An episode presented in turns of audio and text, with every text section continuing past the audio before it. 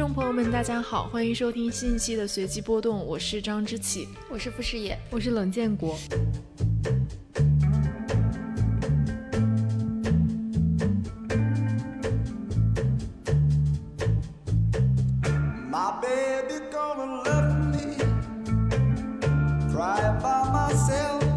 今天这一期节目要怎么跟大家介绍呢？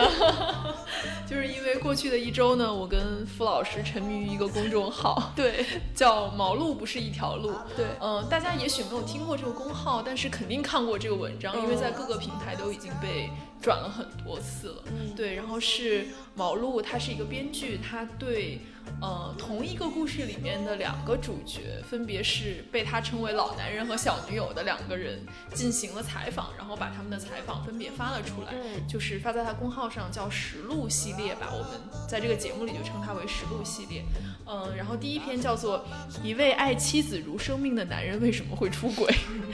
第二篇叫做父亲因为小三离开了家，十一年后我做了小三。为什么听起来很像那种读者文摘？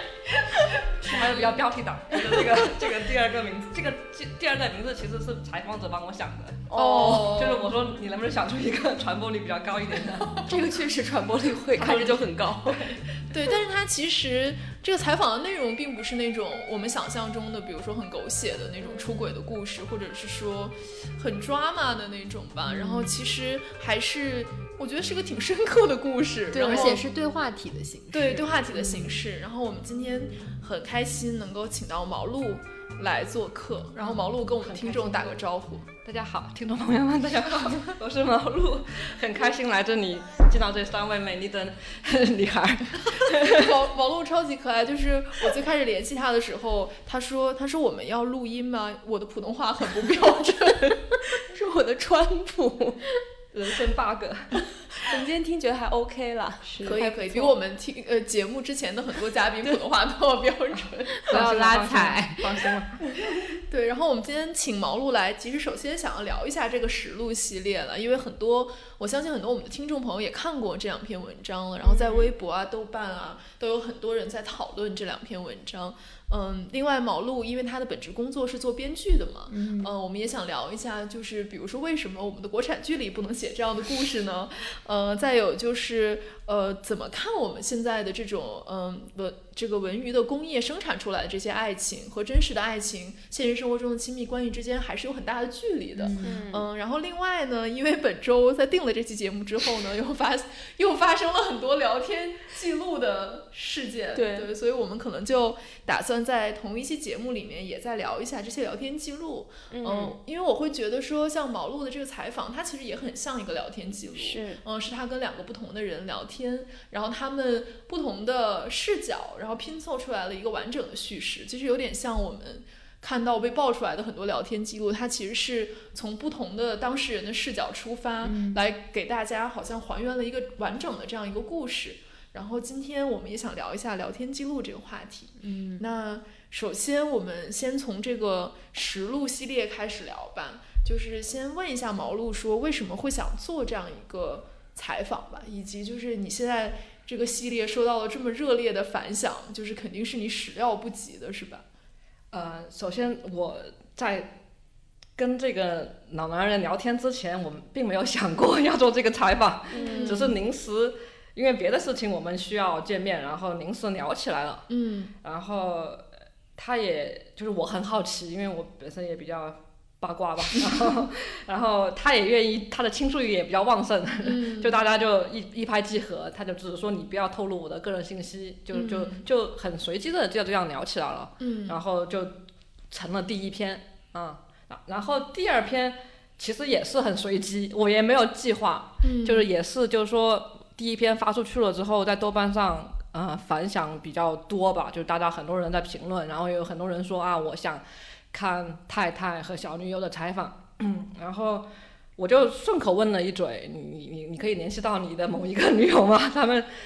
当然我问他的时候，我也不抱希望，因为首先太太肯定是不可能了，然后他就说我可以问一下，然后他就在他还有联系的这些前女友里面都问了一遍。然后最后就是只有这个女孩答应了来接受采访，就是这样的，嗯，不是一个计划中的事情，完全是一个很随机的，嗯，嗯，所以发出去之后火了之后，你有什么样的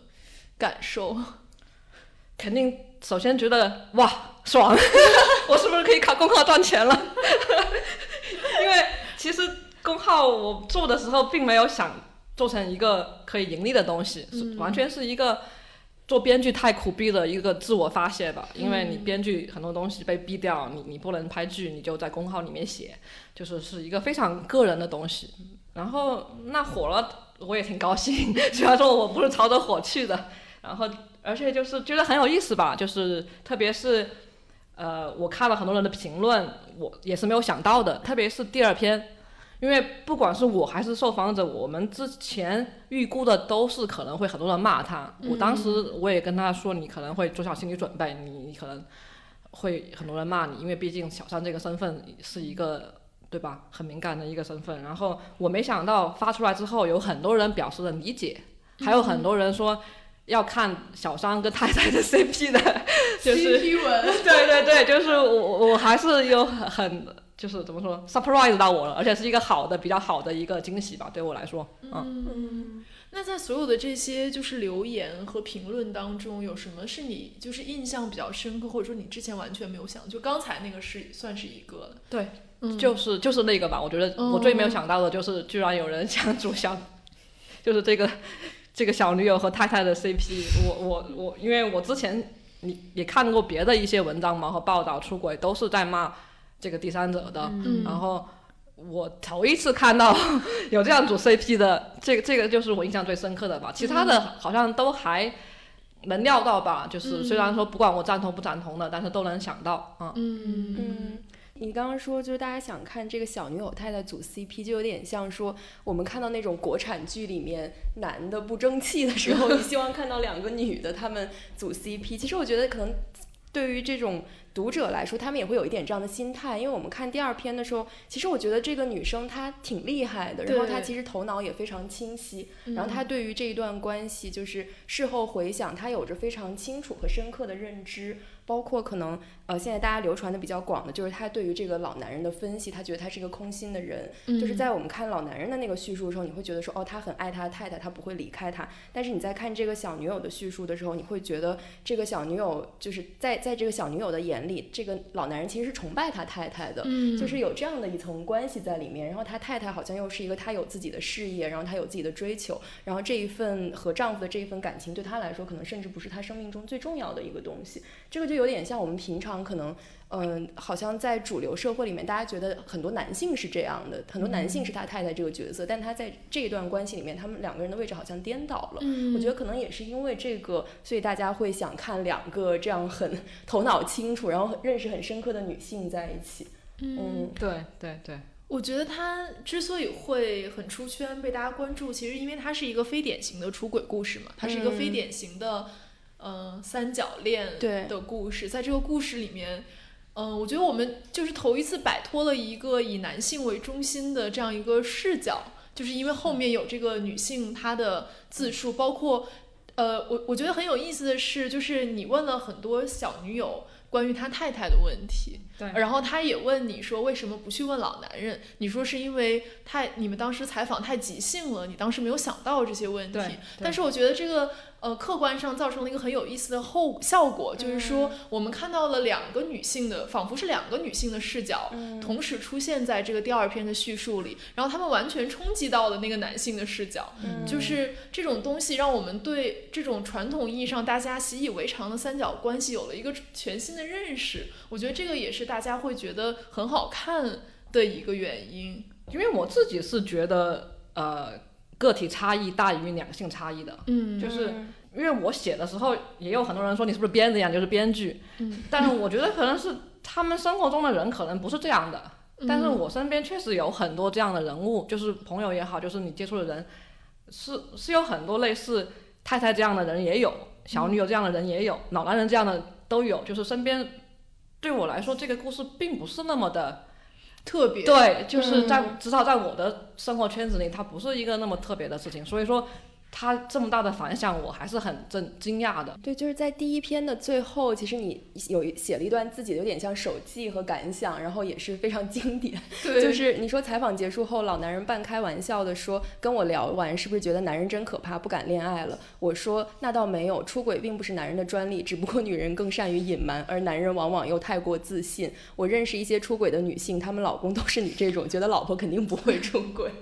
对，我觉得这个其实这个视角也挺有意思的，就是因为在这篇文章里面，感觉这个男性呈现出来的就是一种非常自信的一个状态，然后你最后其实又加了一段这样的话，有点像说来平衡一下这篇文章里的观点，所以我也很想知道说你当时写这一段话的时候是有什么样的感想？因为我写这个文章，首先我是因为我是对人性这个东西很感兴趣，我。不是，我不太想去做这个道德批判，就是肯定出轨是不对的，不用说。但是我是对这个人更感兴趣，但是我就觉得一般的出轨故事就是要找一个受害者，要一个加害者，非常的黑白分明。其实我更感兴趣的是一种灰色的地带也好，我不想把这篇文章写的好像女人都是受害者，男人都是坏人，我我就。感觉我应该说个东西去把它这个东西平衡一下，就是你们以为你们是强者，说不定我们只是假装弱者来 反击你们而已，说不定你们才是被被玩弄的一方，就是不要太自信。就是我是去有意，确确实是想有意平衡这个的，嗯。所以你说完这段话之后，对方是什么反应？对方就呵呵一笑，对，愣了一下，然后我赶紧跑了。因为我觉得他在这个采访里面有一个细节很有意思，就是你问这个老男人说：“那你老婆如果要出轨的话，你会怎么样？”他说：“我老婆不会出轨。”然后你说：“那万一呢？”他说：“这个万一没有意义，就是他完全不接受这种可能性，哪怕是在假设的意义上，他也不接受这个可能性。然后他不回答这个问题。对对，因为有了这个铺垫，就显得你最后的。那个回应就显得更意味深长了，我觉得好像有点像是一个那种悬疑剧，就是忽然打开了另外一个视角。是因为他拒绝回答的时候，我其实我知道作为一个访问者，我不应该带入个人的情绪，但是他不回答的时候，我确实是有点不爽的，我就莫名有一种啊的感觉，然后就感觉最后我一定要说点什么去把我这个不爽给。放射出去，我对，就是确确实有点像，有点私心吧，有点像。就是为什么就是呈现这两篇实录的时候，想要以对话体的方式呈现？因为我看你豆瓣上的一些文章和公众号里的一些文章，其实是相当于你来转述整个故事嘛，就女主怎样，男主怎样。那这一篇跟男主的对话，为什么想着，比如就直接把对话体放上来呢？你你挺想听实话吗？因为这是最简单的写法。我以为你是觉得他有很多金句。没有，我真的没有。没有想那么多，我当时就觉得，我因为我这方采访的很快，我写的也很快，没花很短的时间就写完了。我就大概把他的语言整理了一下，因为你聊天你可能会比较分分散嘛，然后你可能读者可能有些不明白的地方，我就大概的把他的语语言理顺了。我是觉得这样写是最快的，就我不用做更多的加工。我要是改成一个故事或者改成一个什么。就跟我那个分手那个书一样，其实是改成了一个第一视角的一个故事，那个是需要更多的时间和和功夫的。而且我其实也不是做中公号的，我还有很多编剧的稿子在催我，为了省时间，就是这个原因。嗯，那你在把就是这个录音转成文字的过程中，除了你隐去了一些他哦呃个人信息之外，你有做什么筛选吗？哦，有一个就是我并没有录音。哦，你没有录音？对，就是一个聊天。我不管是跟老男人还是跟小女友，我都没有录音，我都不知道怎么录音，我都不知道，就是。那你记性好好。哦你是在录的？时候因为我是就是相当于带了一个笔记本一样的，我会记一些重点，然后。哦。因为当时我这个东西就是我说的一样，我不是当成一个公号写，我是一个很个体化的，我觉得好玩儿，我要记录一下。呃，但是我。把这个稿子写完了以后，我还是发给了他们看，看就是说你看一下，我没有曲解你的内容，或者我有什么你有什么就是，都他们都还是认可的，觉得没有。哎，但我想问，就是这个这种采访就也不录音，然后记一些笔记，这种就是对你来说曾经是一个工作方式吗？就比如说，如果你要写剧本，可能你要了解某一个行业的人，或者是有类似经历的人，就是这是一个。比如说你在工作里会用到的一个方式，就是我没有录录音的习惯吧。我是觉得，因为我觉得录音可能反而会影响我的一些判断，就是你可能会想太多。我比较相信我的大脑吧，我觉得我的大脑记住的一定是 最有趣的一部分，就是我交给我的直觉来做判断。就录了音，可能反而你更无法取舍，你可能会花费更多的时间去挑选。所以说，我就因为本来这个也不是我的一个，我又不是专业记者，我又不是要做一个什么很深度的一个，就是对吧？就是我就是出于一个爱好写的两篇文章，我就相信我的直觉挑选的东西吧。对，其实刚刚也提到，就是你的这两篇比较爆，最近比较爆款的文章，就是我们看到好多转发都在呼吁说，国产编剧应该来看一下这两篇文章。但实际上，就是通过刚刚的聊天，大家也知道说，就你自己本本人也是一个编剧。然后与此同时，因为我跟张老师特别喜欢看国产剧，然后我们也经常有一个疑问，就是为什么国产剧看起来这么的贫瘠？就是在在不管是在题材上，或者说它表现的方式上。但是与此同时，我们也知道，比如说像有像你这样的编剧，其实你在收集故事，并且你也收集到了很好的故事。对，就是你们看不到不一样的剧，真的是这个不能把这个锅放到编剧身上。真的不是我们写不出来，而是有各种复杂的原因不能拍出来。剧就是因为我自己也写过嘛，然后也是。就是根据真实的故事，就他当然至少是别人跟我讲的故事。至至于他是不是编的，我不知道，但是我听到的，我亲自听到的，真实性我不知道。就是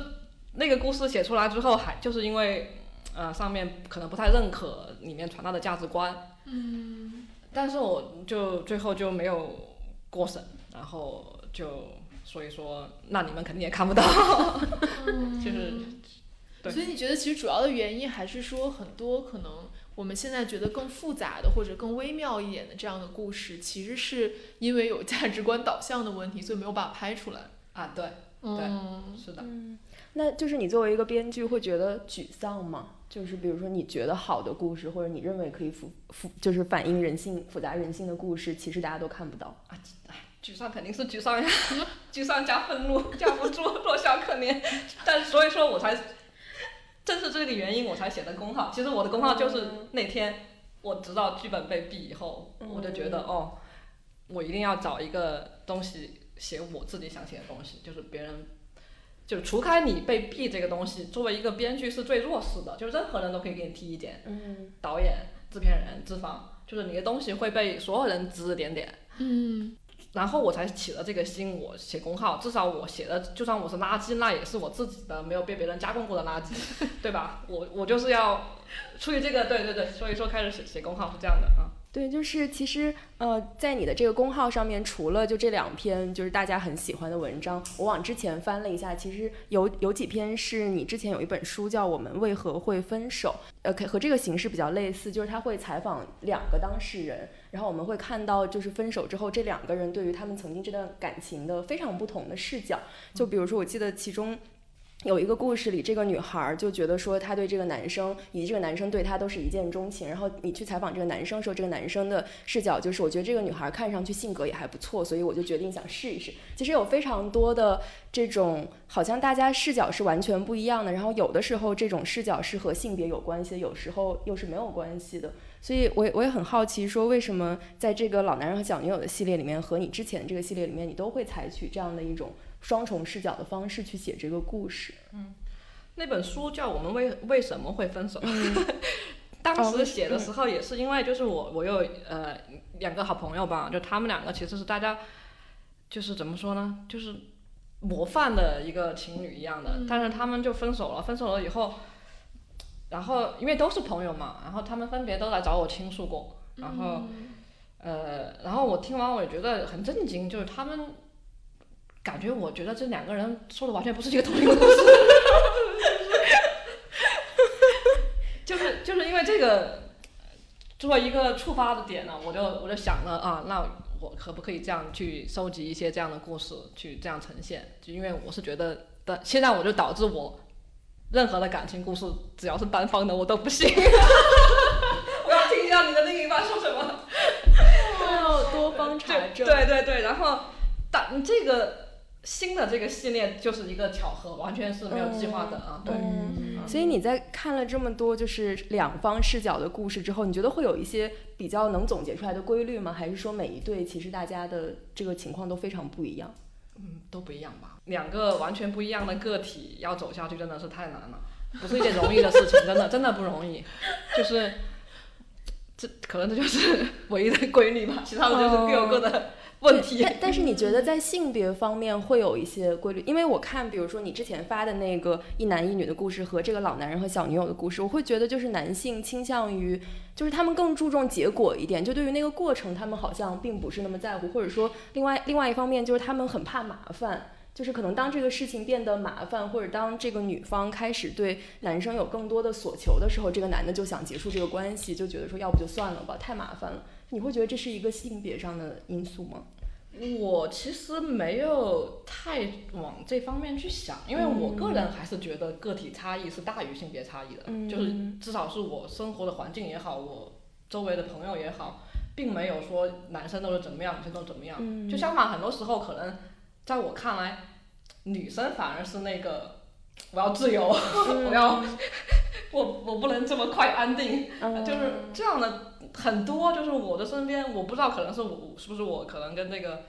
外面的有点脱离吧，至少在我们那个小圈子里面，我是没有觉得这个意识到这个性别差异有那么的大的。我觉得大家想要的东西其实是差不多的。嗯，想要东西差不多的意思是，就大家都是想健康、被爱、嗯 事业成功，其实对吧？就是没有说嗯有那么多，只是我是觉得怎么说呢？只是男生可能比较爱面子，他不会就是 告诉你啊，我好想要爱情啊，我想有个人爱我，朋友圈每天发，但是他的内心其实是有这样的需求的。就是我认识很多的男生，他们你你跟他熟了以后，因为我朋友里面也有很多直男朋友，他们其实是也很渴望爱情的，并不是像外面的说的我就是要成功就行。就甚至我还是觉得，可是就是我身边的朋友可能需要爱情的男人更多一点。就就所以，我个人其实感觉不是不是特别明显，对这一点啊。嗯我觉得看毛路这个，我觉得我我印象比较深的也是，我觉得看到了男性的需要，嗯就是男性需要什么东西。我觉得在那，尤其是在那个小女友她的描述当中，当然她描述的不一定是，呃，是他的他的判断啊，不一定是对对对真的，而且。呃，这个男的他不一定认同，但是我会觉得说，嗯，这个似乎挺重要的，因为呃，毛路就问那个小女友说：“那你现在恨他吗？”然后他说：“我不恨他，嗯我有点可怜他。嗯，对，嗯，就有点像我们之前跟辽金那个作家辽金聊天，他就说他写的一个故事嘛，他其实是跟他的亲身经历有关系，是他被一个男性伤害的故事。然后他说我很多年之后回忆起来，我觉得他很可悲，我有一点点就是怜悯他嗯那个意思。哦、就说我看到了他的脆弱，嗯对我会觉得这个东西好像我们过去不太谈，嗯嗯，就是男性。当然，这个脆弱也有可能是他表演出来的，对对但是就是，但他的脆弱，他的需要，他在亲密关系里面真实的感受，好像大家不太谈，因为男性自己不谈，然后女性也无从得知这一点，然后可能看到的是他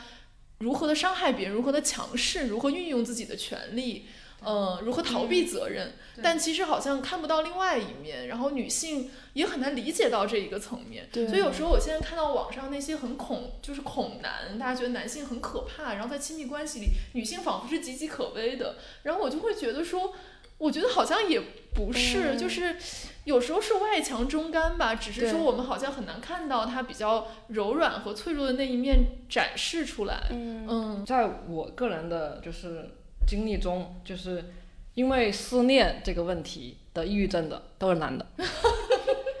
就是我不知道是我认识都是奇葩还是怎么回事，但是我觉得其实你一想这个事情是很合理的，因为女性她通过朋友的倾诉，她的在网上的倾诉，她是把她很多的负面的一些脆弱的情绪也好，她的愤怒也好，她的委屈伤害，她是发现出来的。嗯。但男的他出于莫名的男性的骄傲也好，什么也好，害怕把自己打开也好，他是一直在压抑的，嗯。对他全部的问题都是憋在自己心里面的。所以说，一旦失了恋，真的可能就就就女生可能你又哭又闹，你真的要不活了，要啊，就是这种。但是其实他的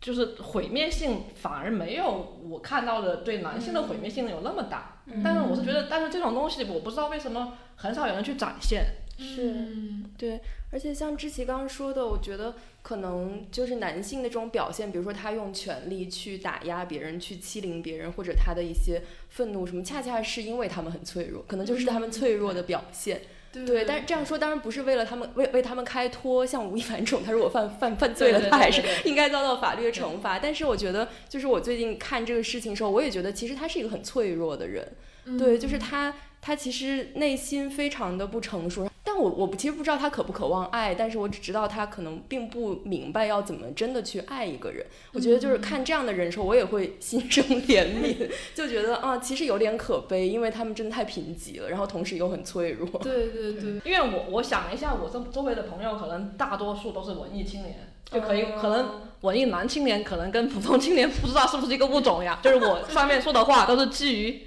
我的朋友，我不知道就是呃一个。普通的直男会不会因为失恋就要得抑郁症呀？我不知道，我说的都是 我的小圈子里的事情。非常严谨。对对对对对，我怕引起大家的误解。对有一种加了个括号，此处解释权归毛路所对对对有。对对对。免责声明。不想代表别的别的直男，嗯，对对对，就是我们今天也想聊第二个话题，就是我们这一周看了太多的聊天记录，对然后看了这些聊天记录之后，就大家都有什么感想呢？布老师可以先说一下。不，我觉得张老师可以先说，因为那天就是我们其实聊这一期之前，张老师就想到我们可以从聊天记录这个角度去切入，然后我和建国听了之后都觉得这是一个非常好的角度，这个角度既可以结合热点，又可以探讨文学。就你可以先讲一下你的心路历程是怎么样把聊天记录作为一种当代文体的。因为我就是觉得看了太多聊天记录，然后我就会嗯想说，这个东西为什么会好像很有力量？嗯就是比你看一个人他从他个人的角度去陈述整个事件，要显得更有力量，嗯然后更。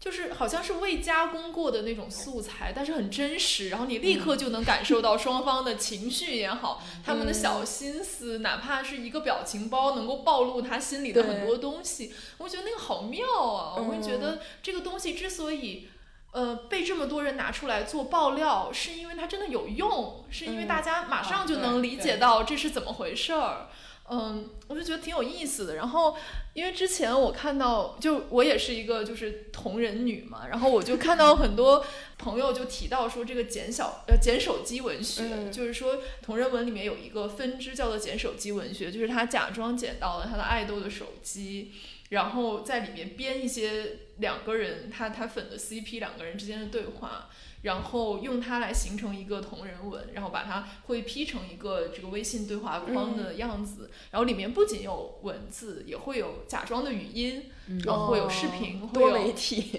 对，会有图片，会有表情，嗯，然后我就会觉得它其实是一个很当代的形式，嗯就是我觉得文字已经不足以承载。就是当代生活的内容本身了，这个内容很多是通过语音啊，包括当时吴亦凡最开始被爆出来聊天，就有一句他的语音被放出来，然后被很多人讨论他的语气，嗯嗯，还有表情包，就是每一个聊天记录被爆出来之后，大家都会去索要其中那个很精彩的表情包。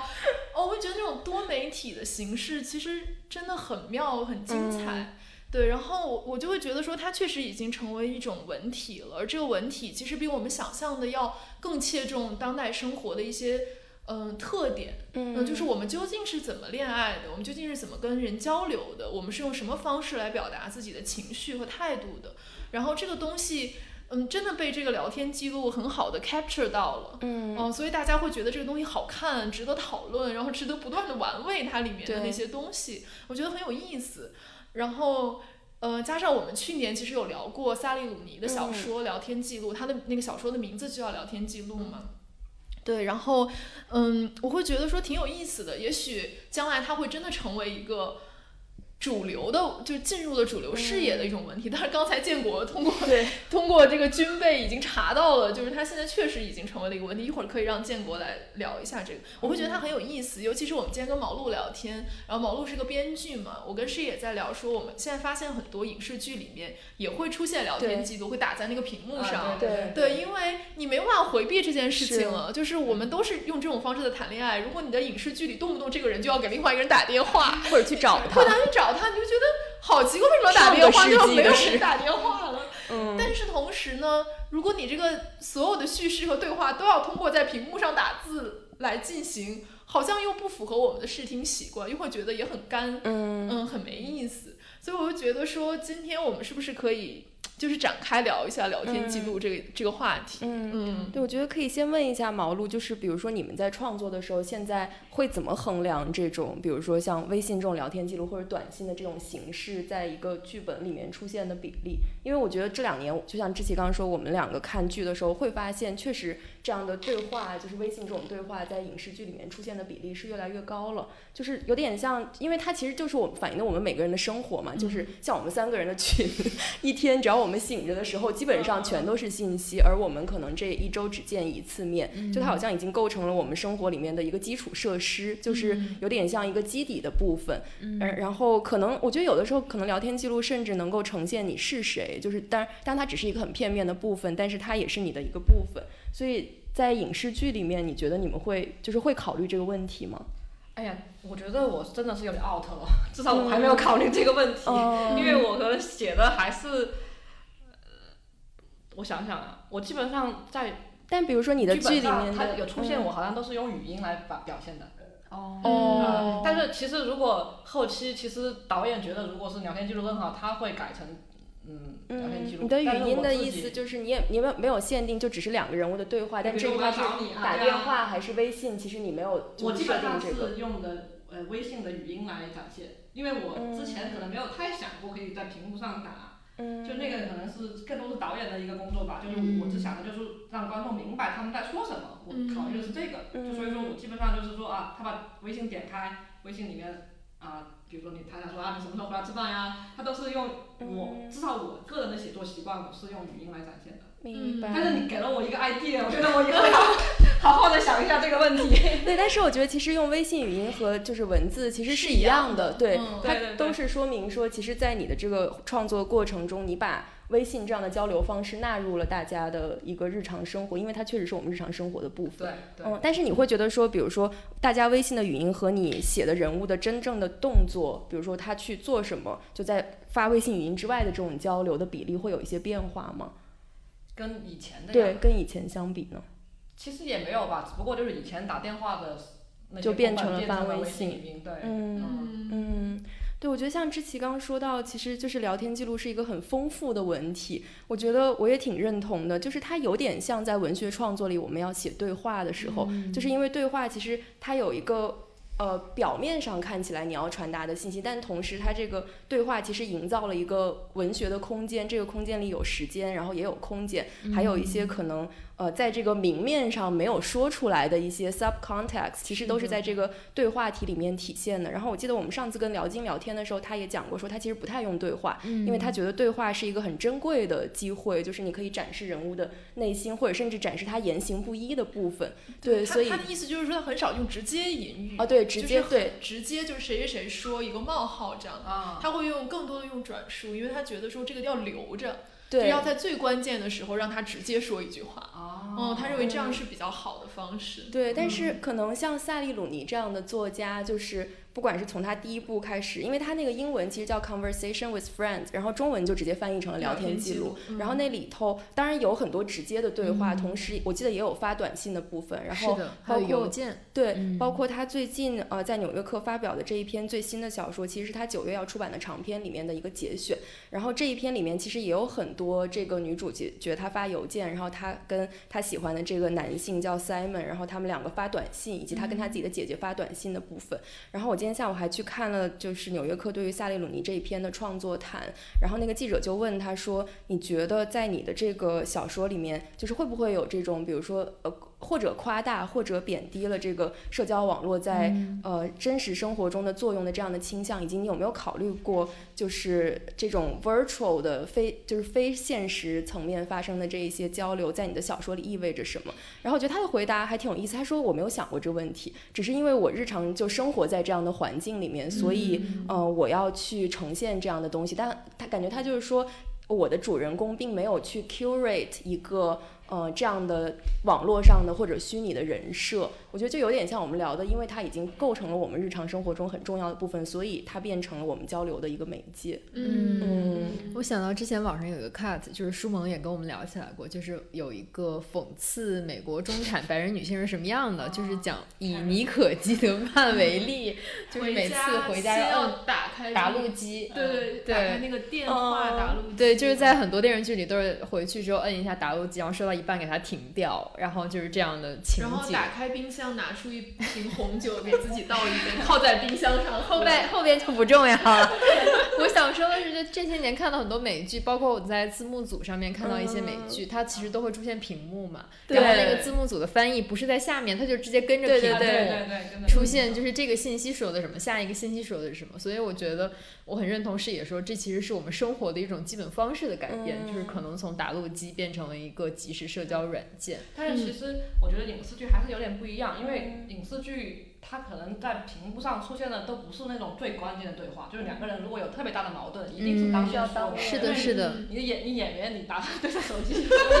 就是信息只是，比如说我们今天晚上要吃饭，就是一些不重要的信息吧，对就是重要的信息都是必须要当面讲的。是。我觉得你说这个是在影视剧，就在一个有视觉的环境就是下影，视剧还是它不是那么的尊，怎么说？它尊是重现实。改编对，有一嗯些跟生活还是有不一样的地方的。是，但是我觉得在纯文本环境下，因为我做编辑这么多年，着着实编了不少对话，我就觉得那个对话里，你不光能看到所谓的浅文本在，就是就通过对话，你甚至能感受到当时的氛围是怎样的。嗯比如这个受访者跟采访者之间是不是不认同，甚至是剑拔弩张的，你能从他的一些语言的表述上，甚至语气词上就能看出来。所以我觉得这种嗯呈现对话是很妙的，而且其实对话里面包含着很多他们两个的共识或者他们两个的过去，就这一部分是不会呈现在对话里的。就包括我们现在看吴亦凡的聊天记录，就我们也不用从加上好友说哎 hello 开始看，我们只要看中间的，我们就知道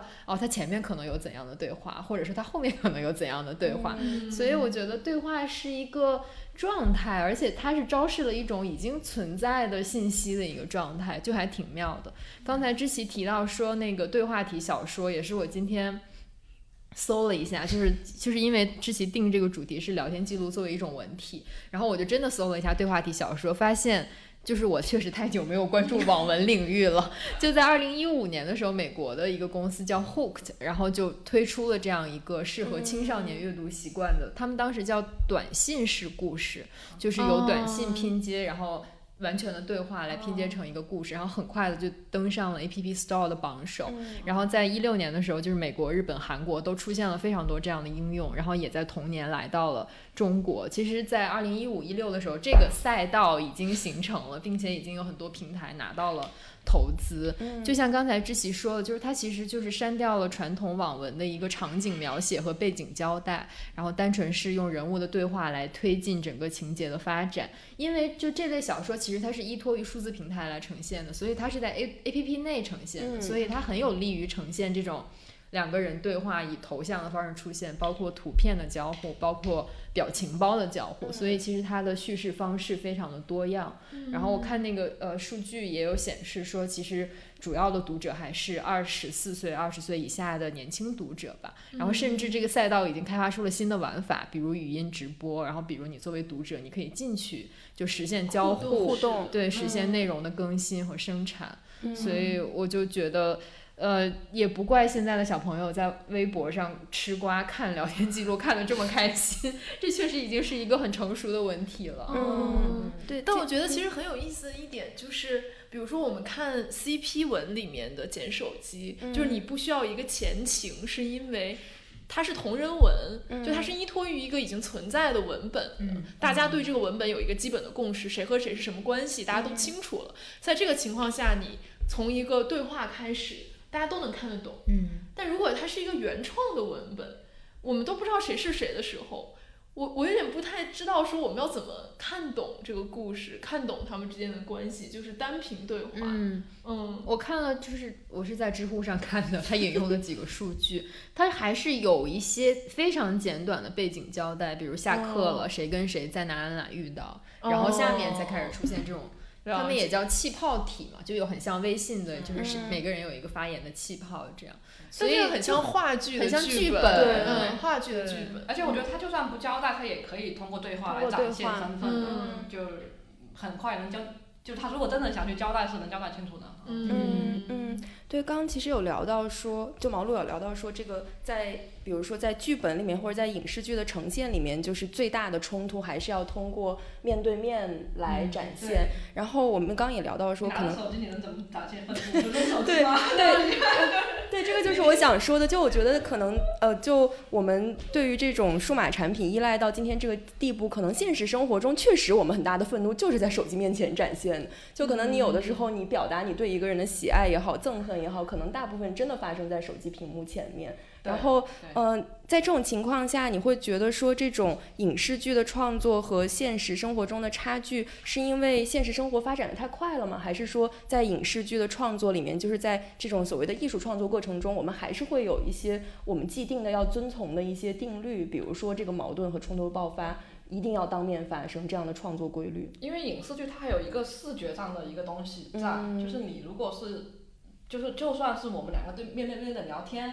它也是不好看的，放在你就是你会觉得很无聊，你知道吗？嗯所以说你一般人在聊天的时候，他都会在我们两个在喝咖啡呀、我们在打 球呀、我们在划船呀，它其实是有伴随着动作的，那个画面。嗯才会好。对，如果你只是坐在这儿聊天，你只要聊上五分钟，观众就换台了，就是更别说你拿着手机聊了，它是嗯在视觉上是不好看的，会让观众很快觉得无聊的。那我看这个，我还不如刷手机玩了，对吧？所以说还是会不一样啊。就即使是妮可基德曼发短信也是不好看的，是吗？他坐在那儿发，你说他跟一个啊小鲜肉调调情的，一起的跳跳舞什么的，是不是要比你坐那儿发发短信好看，对吧？就是这个，就是这样的，嗯。嗯它它还是有很多的，因为剧本创作它其实是有很多的限制和和闺女的啊。嗯，我觉得这个其实也挺有意思，嗯因为我觉得好像就是影视剧似乎在给我们呈现一个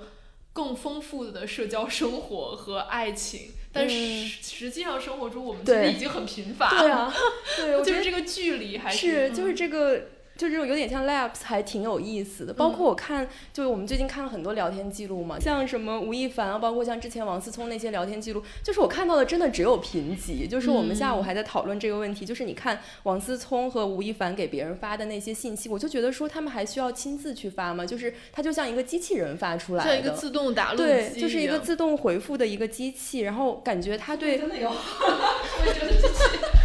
这种编剧的思维和脑洞，对，就是感觉他对对方也没有任何兴趣，然后他也不知道呃要怎么表达这个亲密的关系，然后他只是希望说我就直入主题，我今天晚上就想见到你，我就想跟你发生关系。然后你看完之后就觉得这样的生活好贫瘠啊，但可能这就是现实生活的一部分。对，嗯，而且我觉得它就是像是一个批量生产的东西，，对，就是他对每一个人都说一样的话而，且不同的男人甚至发的都是他们，就是把他们聊天记录拼在一起，就能拼出一个整个的来。这就是可以拼出一个建国刚说的那个文学故吴事。亦凡互换手机，别人应该看不出来。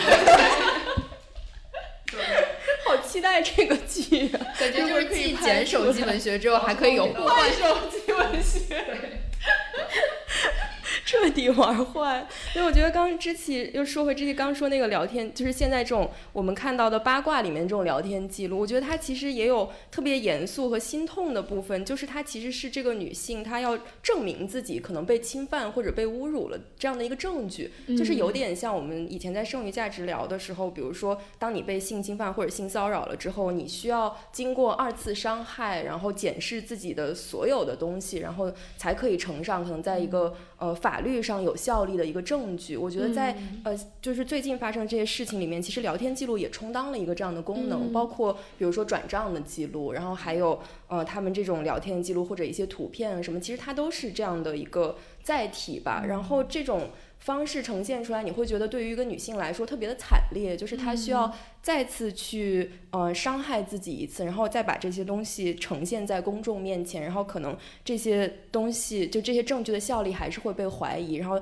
在被怀疑的前提下，她可能要呈现更多的东西来证明自己。然后我也觉得这其实是那应该也是因为没有别的办法了吧？对，就是其实嗯。没有，就是没有更好的办对，我觉得它就是有点像，比如说你经历了性侵或者性骚扰之后，你要证明你身体上的一些物理上的伤害是因为对方对你造成的，或者说一些物理上的这种 traces，不管是对方的可能精液或者什么这一些的伤害，聊天记录在这里对我来说，它就充当了一个这样的功能吧。但实际上我们也知道，就是可能两个人之间这种感情是完全不能被聊天记录定义的，就是你们在聊天的过程中，你们肯定还有一些很暗流汹涌的这种情感的部分是聊天记录里完全没有表现出来的，所以我觉得从这个角度来说，聊天记录还挺残忍的。对，我觉得另外一方面就是，它究竟是不是个人隐私，我觉得也是一个很有意思的嗯问题。就是，呃，比如说过去如果说我们是面对面交流的话，那我能不能录音，这是有一个很嗯明确的法律上面的界定的。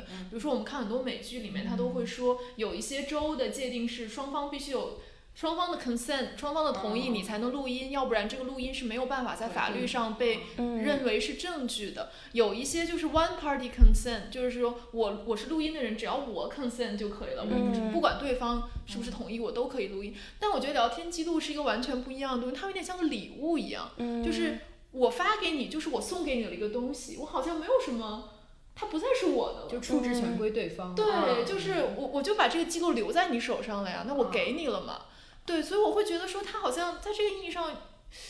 又又是对方可以随便处置的一个东西。对，嗯然后另外一个角度，我会觉得说，就是这种赛博生活，其实真的就是大大稀释了这个隐私的嗯边界，就是是你真的没有办法讲说你发给别人的，不管是视频也好，音频也好，什么。这图片还有你的文字究竟是不是隐私？我觉得已经嗯很难很难界定这个问题了。嗯所以就是呃，但发出来的时候，有时候我也会觉得触目惊心。就是我发给一个我认识的人的东西，我、嗯。我完全不会想到它有一天会被嗯。放到所有人都能看到的一个平台上。对。我会觉得有时候我会觉得有点可怕，这种感觉就是那我还能不能发任何东西给任何人呢？嗯。但是另外一方面又觉得说，这好像是我们面对的一个新的现实。对。你没有办法逃避这个东西，就好像我们要用手机谈恋爱了，我们不可能把重要的话都留在见面说，就像电视剧里一样。对，嗯。我觉得这个就有点像我们之前和王岩老师聊的那一期，就是对于我们要怎么定义知识产权的问题，在当下可能知识产权权也需要重新被定义，然后隐私权可能在这个意义上它也需要重新被定义。对，嗯嗯，我觉得好像是一个挺挺复杂的东西了。对，而且嗯我有时候看那些聊天记录，也会觉得说，就是你也能从里面看到自己，就是大家谈恋爱的时候，你在微信上就你就会发这些，对，然后发出去被全网嘲笑，然后我就说，你们的聊天记录都拿得出手吗？你们在聊天记录里聊什么呀？是聊柏拉图谈 恋爱中的人聊天就是会这样啊。对，我觉得虽然我们刚刚是在很欢乐的谈这个事情，但其实这个问题还是挺严肃的。的，对，嗯然后我觉得对于那些真的爆出来聊天记录的女生，她们其实是真的，我觉得挺有勇气的。嗯呃，虽然说可能在呃名气上面，她其实没有对方那么有名，但是我觉得真的是要把自己很私人的这种记录和隐私，就是公之于众，然后并且你可能还会面对很多的攻击，其实是一件非常需要勇气的事情。对，嗯，然后我觉得另外一方面也是，就是我们最近也在想说，为什么这些明星他们就他们也知道自己有有这么大的公众影响力，然后在这些所谓的私生活的事情上面，他们好像也并不在意，他并不把对方当一个和他一样平等的人来看待，所以他可能一开始也并没有想过说两个都有。直男癌，就是非常非常直男癌，很典型。对，就他没有想过会有这样的风险，或者说他觉得，即便出了事情之后，他的团队会帮他掩盖，然后会有很多人帮他，资本也会帮他，所以才会，我觉得才会有今天这个结果我我。是觉得在王思聪那个事情里特别明显，因为他之前发生过很多次类似的嗯事、事件，但这次结果完全不同。你会看到说他过去他自己其实没有什么真正的力量去，比如说封杀一个人或者禁嗯言一个人，他依靠的是全网的环境，对他依靠的是这种厌女的环境，因为他知道如果一个女性出来曝光他或者什么，别人都会说啊，你是为了红，对你是为为了红，啊你是看上他的钱嘛？你自己也有很多问题，你生活够检点吗？就他们会觉得说，公众会把放大镜放在这个受害者身上。嗯那这样的话，受害者他就有很大的代价要付出，所以他可能就会害怕，就会不做这样的事情。而且我我会觉得说，现在因为舆论环境真的改变了，是我觉得这几年还是挺明显能够看到，大家对受害者更包容了，嗯然后也有更多的受害者愿意站出来。嗯我觉得这个其实是，嗯，就他们没有想象过这个世界已经变成这个样子。有可能想过，就是忍不住，真的就是我觉得你对人性的洞察非常就深。真的是忍不住，就是他这个我想到那个老男人，对我特别觉得采访吴亦凡，他肯定也是，哎，就是他就会说他忍不住，对是吗？我都你说的都对，我都同意，但是忍不住呀。但这个忍不住，我也觉得很有意思，因为当时我看的时候，就是给大家介绍一下这个前情，就是毛路问这个老男人说，嗯呃，你这么爱你的太太，为什么还要出轨？然后他的回答就是忍不住。嗯然后你，我记得你又再问了一次，后面你又问了一次，他的答案说还是忍不住但我觉得忍不住其实是一个很奇怪的表述，就是我昨天还跟他们两个说，我说就好像有一个人问他问问另外一个人说，你为什么吃这么多东西啊？啊，他说我忍不住。对，但其实忍不住不是他吃东西的原因，就他吃不东西的原因是他饿，就是就是你知道吗？就是我会觉得说，有时候他说忍不住，这忍不住是一个中间的，是个过渡的，但是可能他内心的根源，如果我们真的要去深究的话，对，我觉得肯定还是因为他空虚吧，或者说嗯他有一种。就是如果真的要按很精神分析的角度，就是你匮乏。匮乏才会、嗯才是你那个欲望的源泉嘛，而你匮乏中间的状态是忍不住，然后忍不住你才去做下一步，嗯所以我会觉得那个忍不住对我来说是一个避重就轻的回答，因为尤其是在跟那个他女他那个小女友的叙述嗯再放在一块儿，你就会发现那个小女友说的说他是个空心人，那个仿佛才是真正的原因。空心人是他自己说的，哦，对对对，他自己说的，对。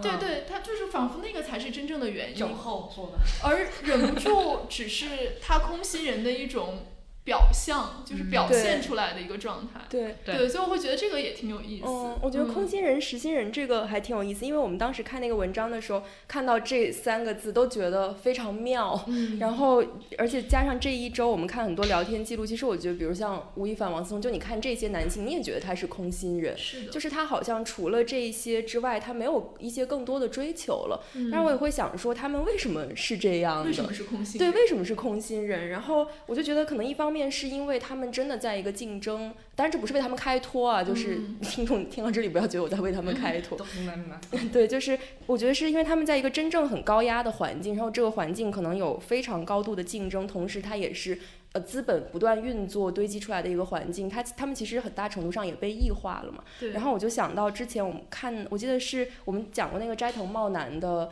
呃妻子们的思秋期，然后他还有另外一本书讲的叫《宝石穷民》，嗯然后他在那个书里面其实也讲到日本就是上世纪可能七八十年代经济腾飞的时候，那些程序员他们的生活状态就是。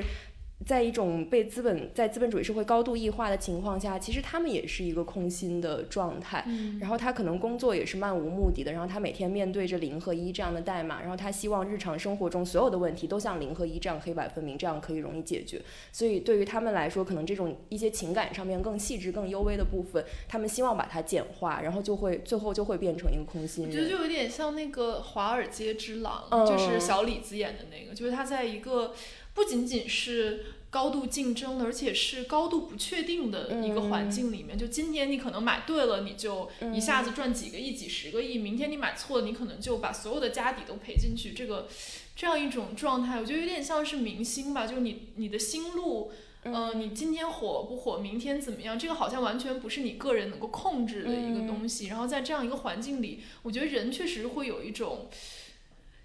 醉生梦死的这样一种 就有今儿没明儿，今天状及时行态，乐。对对嗯对，我我我会觉得确实是这样。，对然后我记得得之前我们也看过，在微博上好像有一个在香港律所还是投行工作的一个人，他不是嗯讲过他一天的工作状态嘛？嗯大概就是他可能同时要接十几个电话，然后同时有十几个任务进来，然后要处理巨额的这一些资金的情况下，他就说他其实那个呃兴奋或者快乐那个阈限会越来越高，就没有什么东西可以刺激到他，也没有什么东西能够真正给他快乐，就有点像上次我们跟竹子聊天，二十岁的金小妹，她她可能就是买一辆豪车或者一辆豪宅，她的快乐只有几秒的时间。我觉得就是人在这个状态下已经变得很畸形了，嗯、所以可能对于他们来说，他们是这样空心的一个状态。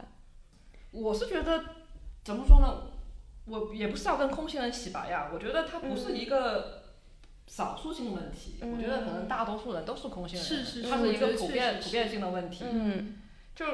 我觉得我在可能二十五岁以前也是空心人，慢慢的就才慢慢的实行起来，嗯，就是这个是需要你去努力的，它不是一个就是没有人生来就实行的，生来我们都是空的。嗯。啊。所以你觉得就是在你这里空心和实心的状态是一种，比如说你呃逐渐找到了自己感兴趣的事情，你逐渐觉得自己活着是有价值、有意义的这样的一个状态吗？还是说是一种什么样的状态？对我来说，空心人和实心人就是说你，空心人你是需要外界需要别人来填满你的，嗯不管你你的金钱也好，你的爱也好，你是需要不停的外界去填满，因为你自己是没法给自己填满这些东西的，就是你的成就感也好，你的幸福感也好，是来自于外界的。嗯我理解的实心人就是说，你的幸福感、成就感是发自于你自身的，嗯这个是实心的。你是一个产生自己就能产生快乐和成就的人，而不是需要别人来证明你的魅力。就像这个文中的老男人需要小女友，不停的他的魅力是需要靠别人来证明的。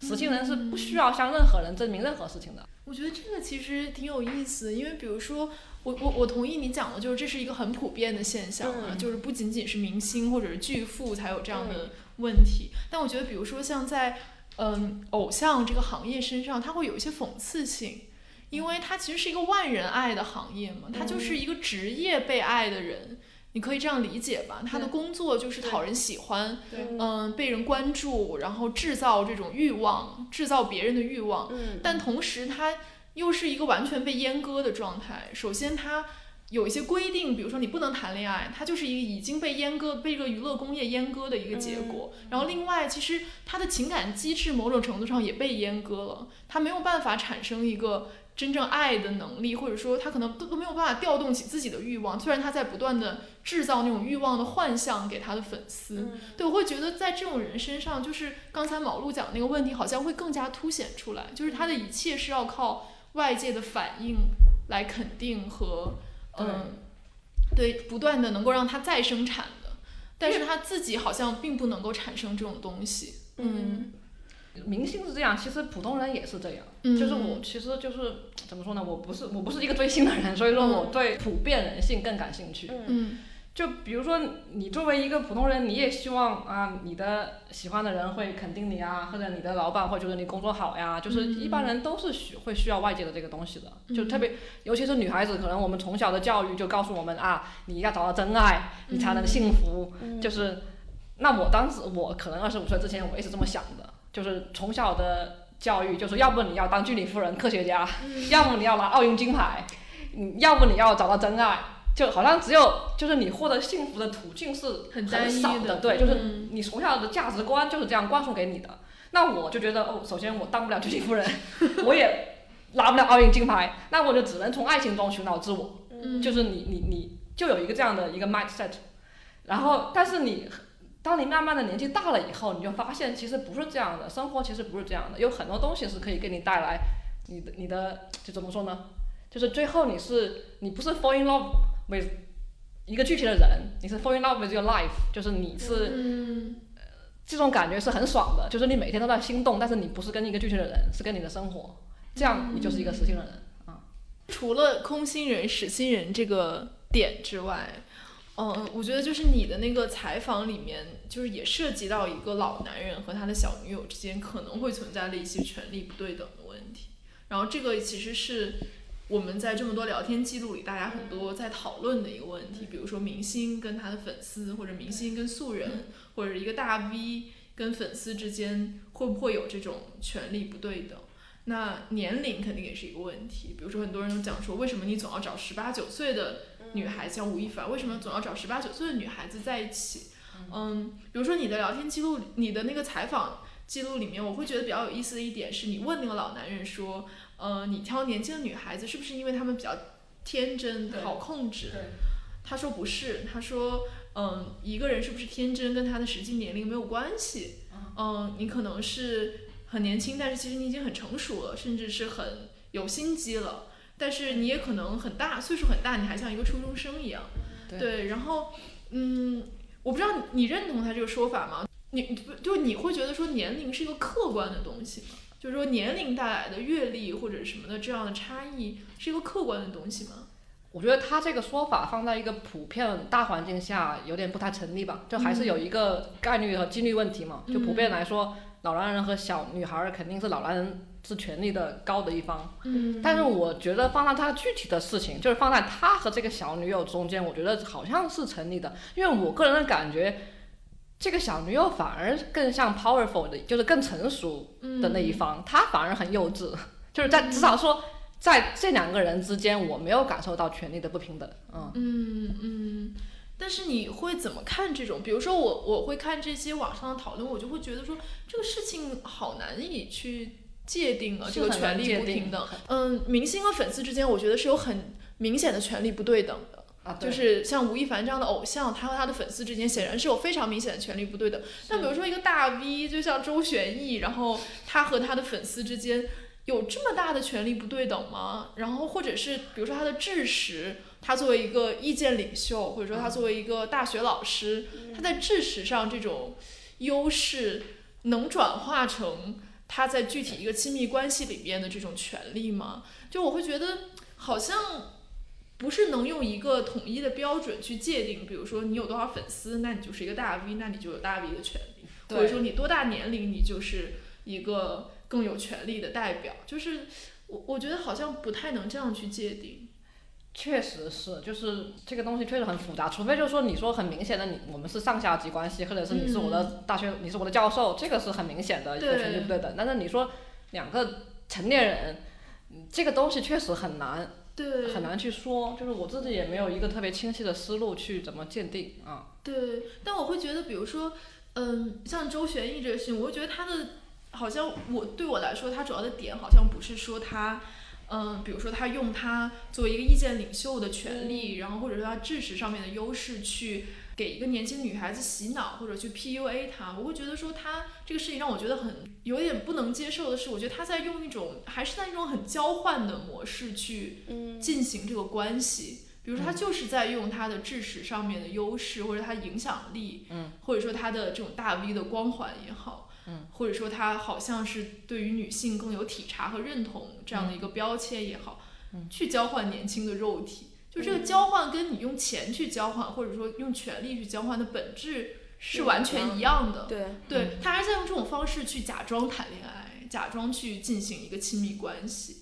所以我会觉得说那个那个交换的感觉会令人不适，是很不适。但是其实我。就是通过我跟这个小女人聊天，她并没有觉得自己是一个受害者。对对对，就是我觉得这个还是要看当事人的感受比较为主吧。嗯因为她觉得，她甚至觉得她是这段关系的受益更多的一方吧，因为她至少她是体验到了美好的爱情，不管是真的假的，但当时是爽到了的。嗯 那就像这个泡沫戳开了，但是她她那七个月来说，她是觉得我过得还是很充实、很幸福的。嗯嗯。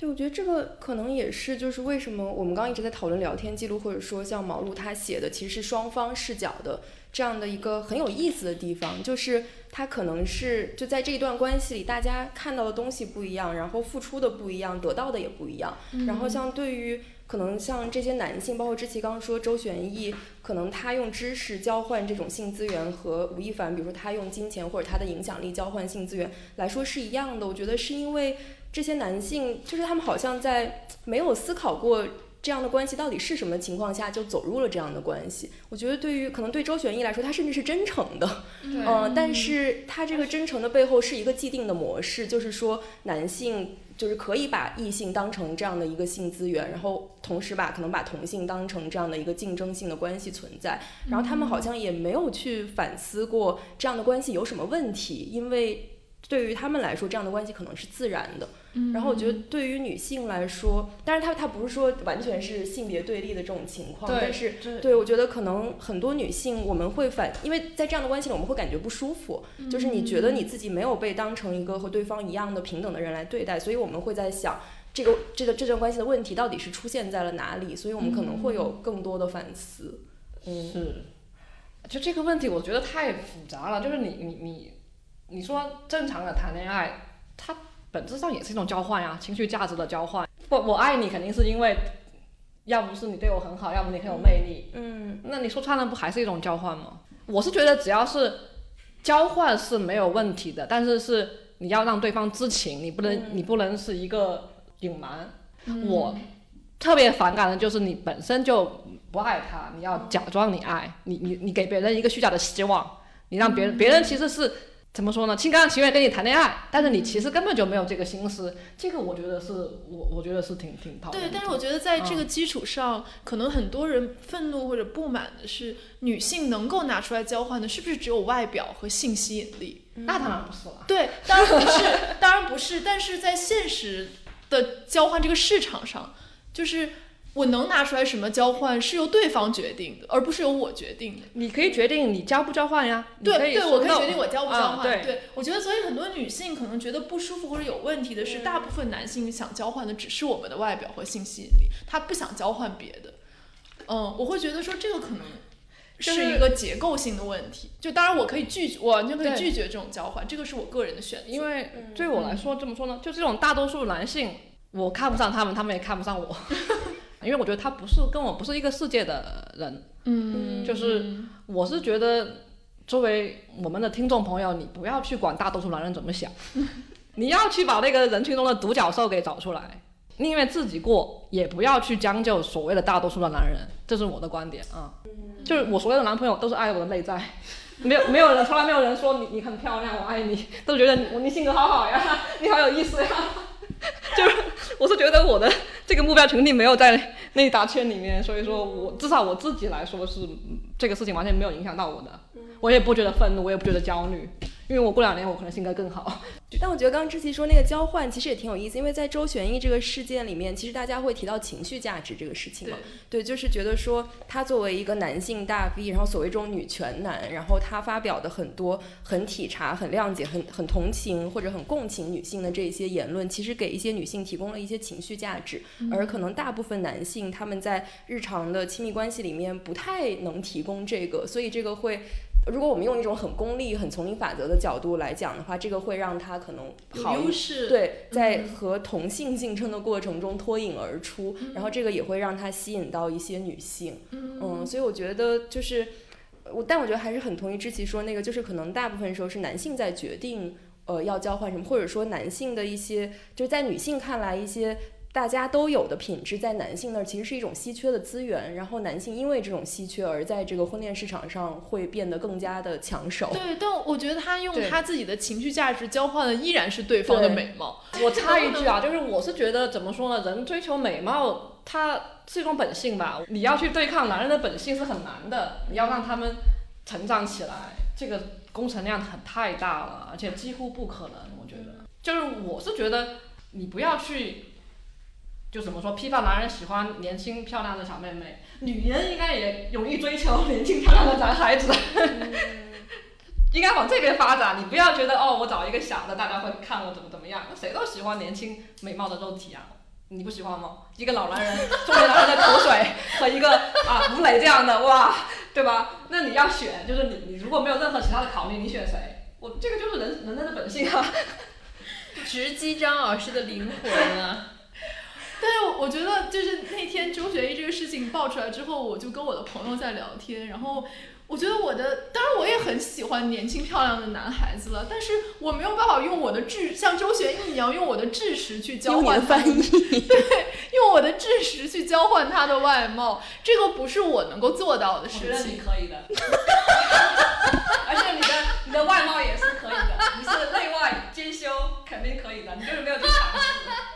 你还没有打开自己。好的，我们今天聊天就结束在，我现在要回去打开自己。最后，大家如果觉得毛露性格很好，很有意思，请介绍点给他可。以去关注一下他的那个公众号，然后可以去看一下他的呃文章，然后就是我们刚刚讨论过的这两篇文章，其实确实还挺有意思的。然后我觉得我们今天就之前讨论的聊天记录作为一种文体，也确实是一种很当代的、正在发生，并且我觉得将来还是会是一种很主流方式的这样的一个文体吧。好，那我们这期节目就到这里啦，我们下期再见，拜拜，拜拜。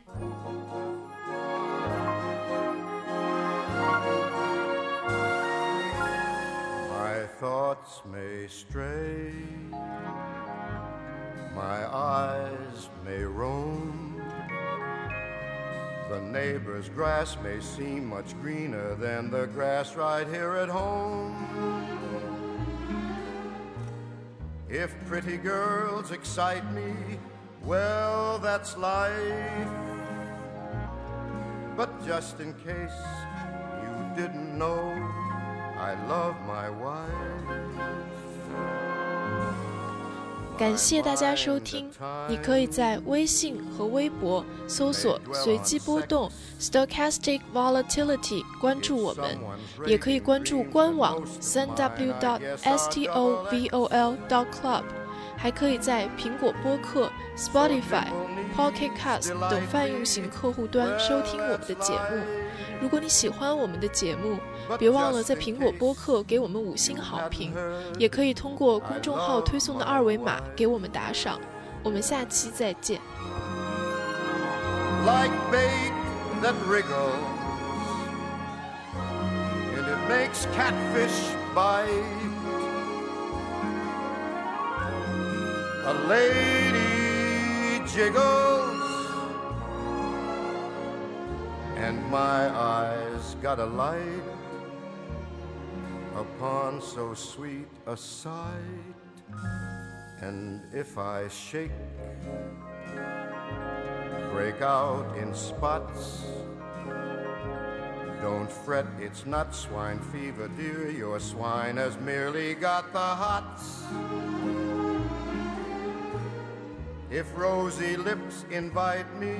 well, that's life. But just in case you couldn't guess, I love my wife.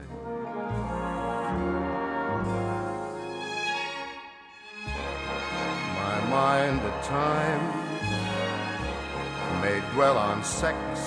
If someone's rating dreams, then most of mine, I guess, are double X. If rosy lips invite me, well, that's life. But just in case you couldn't guess, or hadn't heard, or didn't know, I love my wife. I love my wife. I love